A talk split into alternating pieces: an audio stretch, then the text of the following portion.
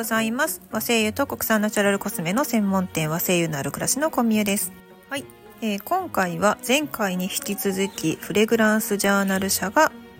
発刊している匂いの不思議人へ与える影響という赤壁義彦さんの本についてご紹介します。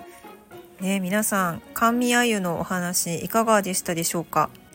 ね柑橘類の残さを食べた鮎がすごい爽やかな柑橘の香りのする美味しい鮎に生まれ変わったというお話でしたよね。まあ、そんな感じですごくですね興味を引く日常に関わるようなお話も混ぜて、えー、匂いのまあ、不思議なところとか私たちが受ける影響について分かりやすく書いていただいています。でこの本を、まあ、おすすめだなと感じる理由の一つとして、まあ、アロマテラピーの例えば検定試験を受けようと思っている、まあ、思っている段階、ね、アロマテラピーに興味があるなと思っている段階の方にとっては、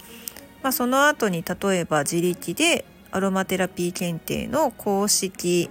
ガイドであったりあとはアロマテラピースクールですねに通ってベーシック講座を受けたりという時に出てくるようなお話がさらっとよくまとまっていてですね、まあ、分かりやすく書かれているという点もあります。まあ、先ほどの神あゆのお話の次にですね、まあ、89ページからアロマテラピーアロマセラピーという章があるんですけれども皆さんもアロマテラピーとかアロマセラピーって言い方違うけど違うもんなんかどないやねんって言って思ってる方もねいらっしゃるかもしれないんですけれどもあの簡単に言うとアロマテラピーはフランス式のフランス語の発音でアロマセラピーは英語の発音ということですね、まあ、同じものです。日本語にすると方向療法と漢字4文字で、えー、訳されてはいます。この赤壁先生のこの本によると、まあ、ざっくり分けてフランス式のアロマテラピーの始まりはですねルネ・モーリス・ガット・フォセが、まあ、科学実験中にやけどをしてしまったところにラベンダーの精油を塗ったところ、まあ、治りが早かったことからというので、えっと、彼はアロマテラピー、ね、という本を書きます。その後戦争が行われた際にですねフランスの軍医であるジャン・バルネがですねまあ、あの負傷兵を精油を使ってですね、まあ、治療をしていったという経緯もあってフランスでは、ま医療としてですね精油が使われるようになったという背景がありますちなみに、えー、ヨーロッパの中でもまあうんフランスではないんですけど江戸時代にですね日本の中でシーボルトが、まあ、医療としてですね精油を使っていたということもあります。まあ、それに対してですねイギリスアロマセラピーの方ですねイギリス式のアロマセラピーと言われているものはどちらかというとですねマルグリット・モーリーさんがですねアロマトリートメントというのをまあ体系化しましてどちらかというとリラクゼーションの方に使われるようになっていったという背景があります。で心理的な作用に関してなんですけれども、えー、この本の中で紹介されているアロマコロジーです。これはアロマセラピーとサイコロジーですね。を掛け合わせたアロマコロジーという言われ方。これ日本語に直すと芳香心理学というまあなんだろうな。分野にあったりあとはアロマファーマコロジー。これは交渉品薬学ですね。こういった分野に特化したりということでいろいろと派生をしていったわけですよね。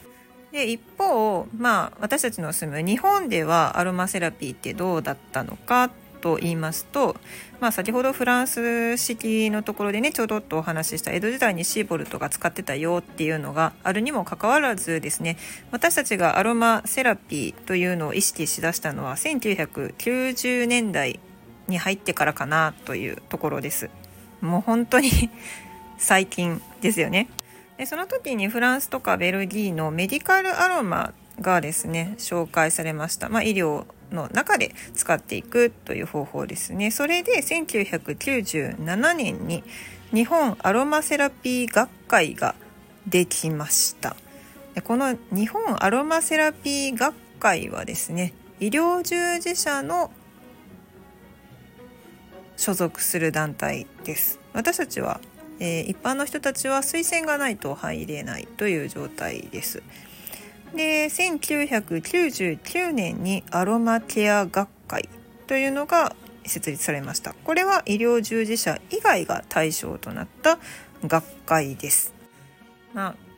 ただそのアロマセラピー学会がどういうふうに機能しているのかというのは一般の人たちにとってはわからないものですよねだから医療の現場臨床のところで実際にアロマセラピーがどういうふうに使われるようになってきているのかっていうのはあんまり伝わらない広がらないわからないというのが あると思います。まあ、本には書かれてはいないんですけれども、まあ、日本アロマ環境協会がアロマテラピー検定っていうのを、まあ、一般的に打ち出したところですごく裾野が広がったのかなという印象がありますね。ちなみにここで話しているアロマセラピーアロマテラピー日本のアロマテラピーに関してもなんですけれども、え国産の精油に関するものではありません。国産の精油に関してはもっと昔ですね、まあ、明治とか大正時代に輸出されるほど香料として発火ですとか、まあ、黒文字もですね作っていたわけなんですが我々の印象としてはそういった部分が抜け落ちてしまっ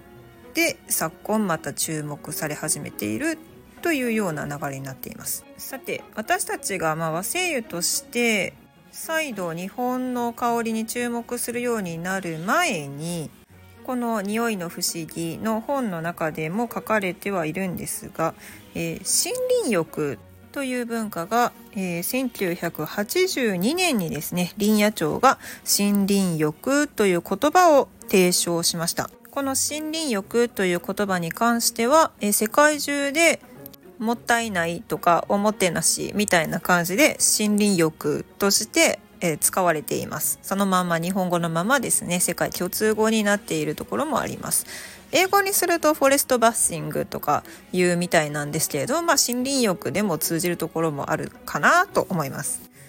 これは林野庁が打ち出したっていうのはやはり森林資源を活用しようというところですね。ちなみに森林浴というと、まあ、皆さん森林の中で散策をして運動して緑を感じていい空気だなっていう風にリラックスできてでその結果自律神経が整ったりですとかストレス値コルチゾール値が減ったりとかそういうことをイメージされると思うんですけれども研究の内容では実際にですねそうやって歩けない人たち、まあ、体力的にですねもう山登ってられへんわという人たちもいるわけでして私も山登りとかきついんで森林浴行きたいかって言われたら山の中歩くのかっていうのが先に立ってしまうような人なんですけれどもそういう人たちにも朗報がありましてあの森の中を散策して歩かなくてもそこに座っているだけで効果があったよという実験結果が出てるんですよね。でこれは何を表しているのかっていうのを考えた時にその森林にある木々が出している芳香物質、まあ、いわゆるアロマですよねこの芳香物質によって深いリラクゼーション効果を得られているんじゃないかというふうに書かれています。うん、なので自然環境の中にですね身を置くことであったり、まあ、その香りをまあ、呼吸で取り入れることというのはやっぱりその生物として人間の体にはとてもいい影響があるということですね。もしねこうちょっと行ったところに例えばその山の中に行かなくてもちょっと木々があるところ公園とかですねあとは例えば家庭内だと観葉植物であったり、まあ、家庭園芸ですよねそういったもので植物とその植物が発する香りを利用して自分の生活を整えていくっていうのも一つの方法じゃないかなというふうに考えられますね。これも一つのアロマセラピーです。さてまだまだですねご紹介したい、えー、黒文字の精油の効果だったりとかあとバジルについてもですね面白いのがあるのでまた続いてご紹介しようかなと思います。さて毎日ですね告知させていただいてますけれども1月20日21日は心斎橋のホテルカーゴ心斎橋の1階にて和製油のあるクラスのポップアップを行います。ぜひ遊びに来てくださいね。以上和製油と国産ナチュラルコスメの専門店和製油のなる暮らしのコミュでした。